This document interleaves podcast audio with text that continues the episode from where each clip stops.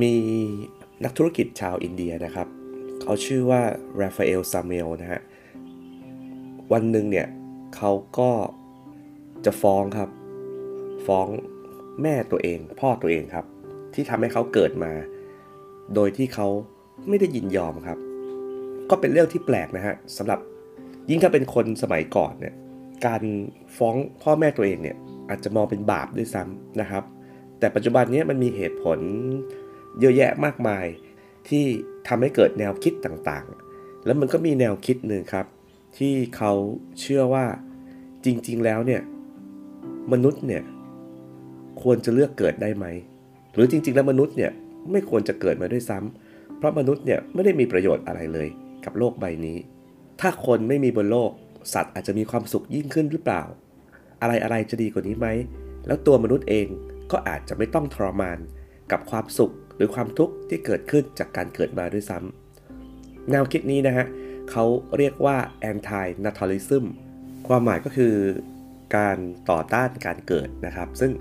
แนวคิดแบบนี้มันมีตั้งแต่สมัยกรีกโบราณและนะฮะก็มีการพูดถึงกันในวงกว้างในช่วงปี 2 ปีที่ผ่านมานะครับ วันนี้ก็มาพูดถึงเรื่องนี้แหละในอาจิลังพอดแคสต์ครับ ผม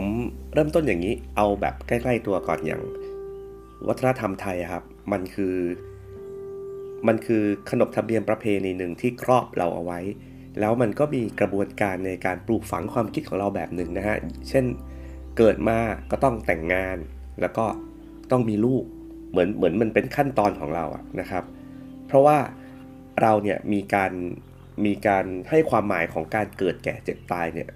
ไว้เยอะนะครับ แล้วก็ไม่ใช่แค่ในช่วงที่เรามีชีวิตอยู่นะ การตายแล้วเกิดใหม่ การมีภพมีชาติอย่างเงี้ยนะครับ มันเลยเกิดวิถีของการใช้ชีวิตเพื่อสะสมบุญบารรมีบางอย่าง เพื่อให้เราเนี่ยข้ามภพข้ามชาติไปแล้วเนี่ยมีความสุขสบายนะครับทำให้แนวคิดเนี่ยมันมากำหนดวิธีการใช้ชีวิตของเราครับ ว่าเราควรต้องทำยังไงต้องอปฏิบัติแบบไหน นะฮะการมีลูกการแต่งงานก็คือส่วนหนึ่งนะครับที่จะทำให้เราสมบูรณ์แบบ และพร้อมในการที่จะเกิดแก่เจ็บตาย แล้วก็ไปเกิดใหม่ในภพชาติที่ดี อันนี้คือในมุมมองของประเพณีนิยมนะครับส่วนอีกมุมหนึ่งในแง่ของการเมืองการปกครองนะครับในระบบรัฐเนี่ยจำเป็นอย่างยิ่งที่จะต้องมีแรงงานมาทำงาน นะครับผม เพราะฉะนั้นเนี่ยมันก็จะมีการรณรงค์เรื่องของการมีลูกครับ ในบางยุคบางช่วงที่เรามีวิกฤตการขาดแคลนแรงงานนะครับผมหรือว่ามีอัตราการเกิดต่ำเนี่ยรัฐบาลก็จะมีแคมเปญในการรณรงค์ให้เรามีลูกครับผมเพื่อจะได้มีบุคลากรเข้ามาในภาคแรงงานนะครับในการที่เราจะยกระดับพัฒนาประเทศไปได้นะฮะทีนี้จริงๆ ในเรื่องของ แนวคิดการต่อต้านการมีลูกเนี่ยจะมีนักปรัชญาเด่นๆเลยเนี่ยคนหนึ่งเขาชื่อว่าเดวิดเบเนต้านะครับเขาเป็นผู้สนับสนุนแนวคิดการต่อต้านการเกิดครับผมเขาบอกว่า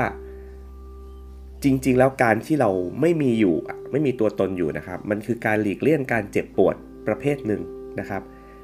การที่เรามีอยู่แล้วเราต้องใช้ชีวิต เรามีความเสี่ยงในการที่จะเกิดความสุขและความทุกข์แล้วการ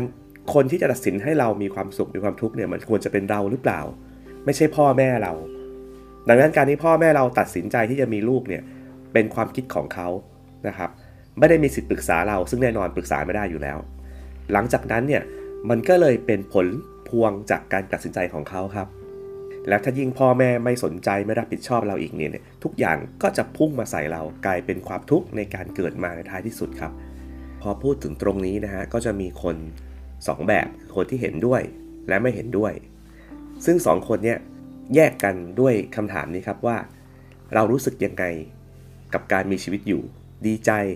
หรือไม่ดีใจนะครับก็จะมีคนตอบว่าดีใจ กับคนตอบว่าไม่ดีใจ หรือโชคดีที่มีชีวิตอยู่ หรือรู้สึกโชคร้ายที่เกิดมานะครับ มันก็จะมีคนที่อยู่ในสังคมที่ดี มีครอบครัวที่ดีนะฮะมีแต่คนรัก คนแบบนี้ก็จะรู้สึกว่าการมีชีวิตอยู่เนี่ยเป็นเรื่องที่ดี แต่ก็ไม่ได้แปลหมายความว่ามันดีกับมนุษย์ทุกคนจริง ๆ หรือ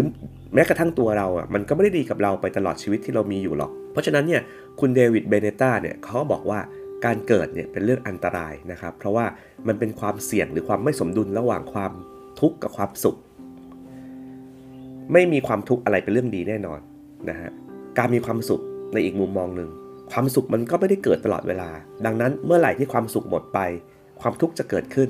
นะฮะก็เกิดเป็นความเจ็บปวดอยู่ดี ดังนั้นเนี่ยไม่ต้องเกิดตั้งแต่แรกดีกว่าหรือเปล่านะครับ ในมุมมองของคุณเดวิดเบเนต้าเนี่ยเขามองว่าการไม่ต้องเกิดมาเนี่ยก็ไม่ต้องเสี่ยงเนาะไม่ต้องเสี่ยงในการใช้ชีวิต ให้เกิดความทุกข์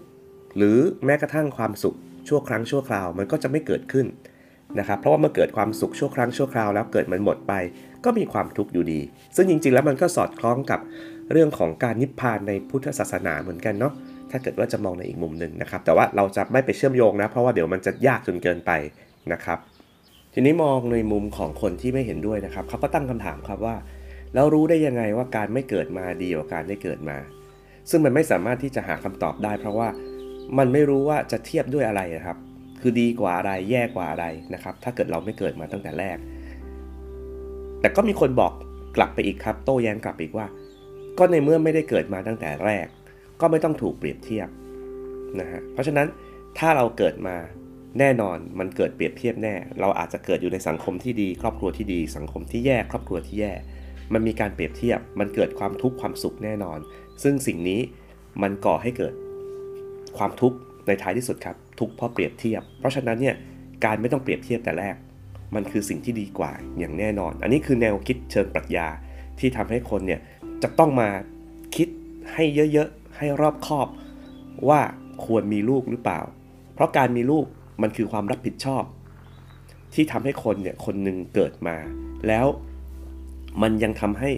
เราเนี่ยต้องนึกถึงคำถามที่กว้างกว่านั้นก็คือ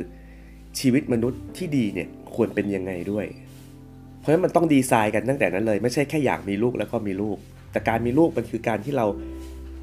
ต้องรับผิดชอบต่อสภาวะของโลกนี้ที่เกิดมา โดยมีประชากรเพิ่มขึ้นมา มีการคอนซูมทรัพยากร ใช้ชีวิตที่มีการเบียดเบียนสิ่งมีชีวิตอื่น ๆ ในรูปแบบบางอย่างนะครับ แล้วมนุษย์เนี่ยก็ชอบที่จะดีไซน์หรือออกแบบชีวิตให้ตัวเองมีความสุข ให้ครอบครัว หรือคนที่เรารักมีความสุข ซึ่งสิ่งนี้ปฏิเสธไม่ได้นะครับว่ามันเกิดผลกระทบต่อคนอื่นๆ ที่เราไม่ได้นึกถึงด้วย ดังนั้นมันมีความซับซ้อนมากมายครับในการที่เราเกิดมาแล้วใช้ชีวิต อันนี้มองถึงมนุษย์ในภาพรวมนะครับ ดังนั้นมันก็เลยเกิดความคิดที่เรียกว่า หรือเราไม่จำเป็นที่จะต้องเกิดมา หรือ anti natalism นั่นเองนะครับ ซึ่งถามว่าเห็นด้วยไม่เห็นด้วยนะ จริงๆ ผมเห็นด้วยในเรื่องของการวางแผนการใช้ชีวิตให้ดีนะครับ เราไม่จำเป็นที่จะต้องทำเป็นประเพณีนิยมในบางเรื่องก็ได้ บางเรื่องบางอย่างมันเป็นสิ่งที่เราทำขึ้นมาโดย โดยที่เราถูกกรอบไว้ตั้งแต่ตั้งแต่เกิดมาแล้วครับว่าเราอยู่ในสังคมที่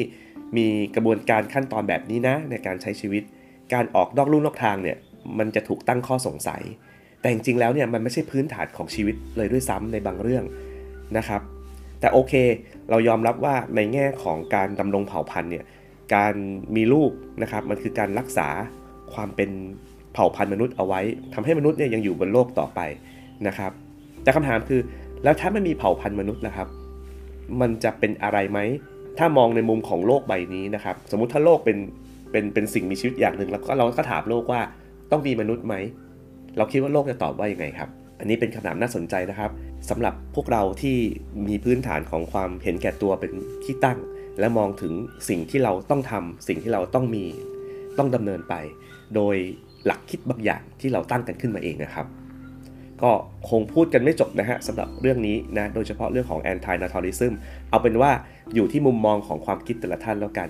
ก็มาชวนคุยกันวันนี้นะครับเผื่อว่าจะได้ไอเดียหรือได้ประโยชน์ไม่มากก็น้อย หรือสำหรับบางคนอาจจะได้เอาไปตอบคาถามลุงป้าที่บ้านนะครับว่าเมื่อไหร่จะมีลูกเมื่อไหร่อะไรอย่างนี้ แต่ก็ไม่รู้นะว่าจะคุยกันเข้าใจหรือเปล่า ก็เราอยู่ในยุคที่เขาเรียกว่าสามารถที่จะวิพากษ์วิจารณ์ได้อย่างกว้างขวางนะครับ ก็ลองดูครับเผื่อที่เราจะได้เป็นมุมมองและไอเดียดีๆ ในการที่เราจะมีชีวิตให้เป็นประโยชน์ทั้งเผ่าพันธุ์ตัวเอง และโลกใบนี้ครับและนี่ก็คืออาจิรังพอดแคสต์ใน episode นี้นะครับเอาไว้ติดตาม